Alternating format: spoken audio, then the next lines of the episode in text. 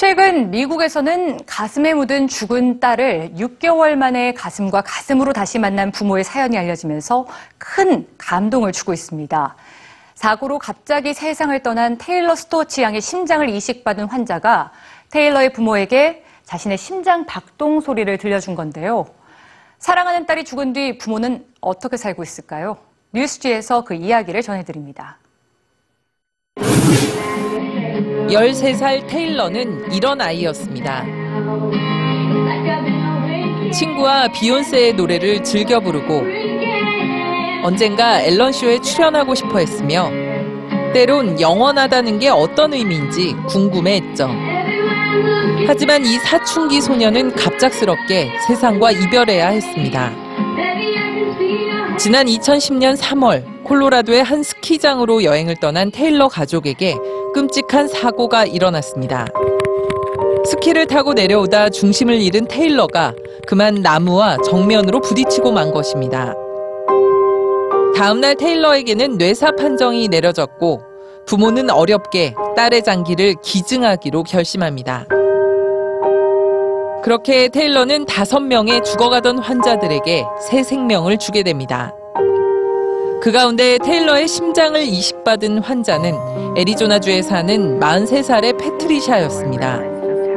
패트리샤는 5년 동안 심근증으로 고통을 받아왔고 하루에 18시간 내내 잠만 잘 정도로 상태가 악화됐습니다.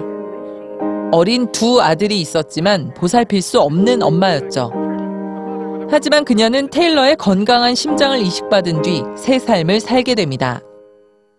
그 후 패트리샤는 온라인을 통해 테일러에 대해 알게 되었고 테일러의 부모를 만나기로 결심합니다.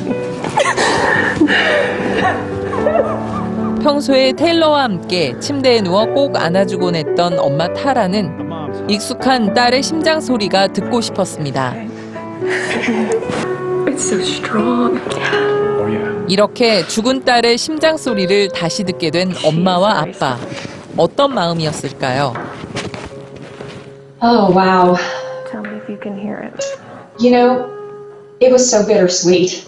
It was very bittersweet. It was all emotions wrapped in one. It was sadness and happiness and overwhelming sorrow and undescribable joy. I mean, it was just everything mixed in one. 그 후 테일러의 가족 앞엔 두 가지 선택이 놓여졌습니다.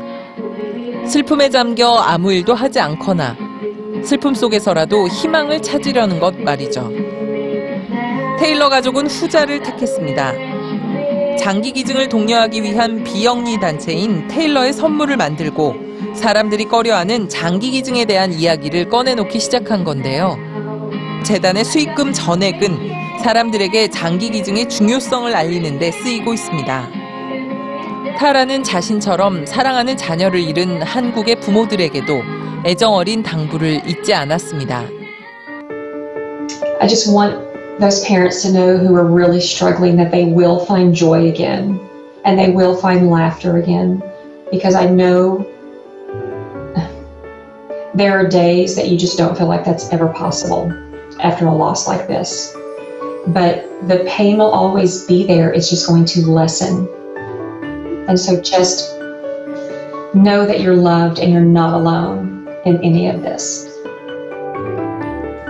작은 생명이 세상에 태어나 부모의 기쁨이 되고 누군가의 생명과 세상의 빛이 되었습니다.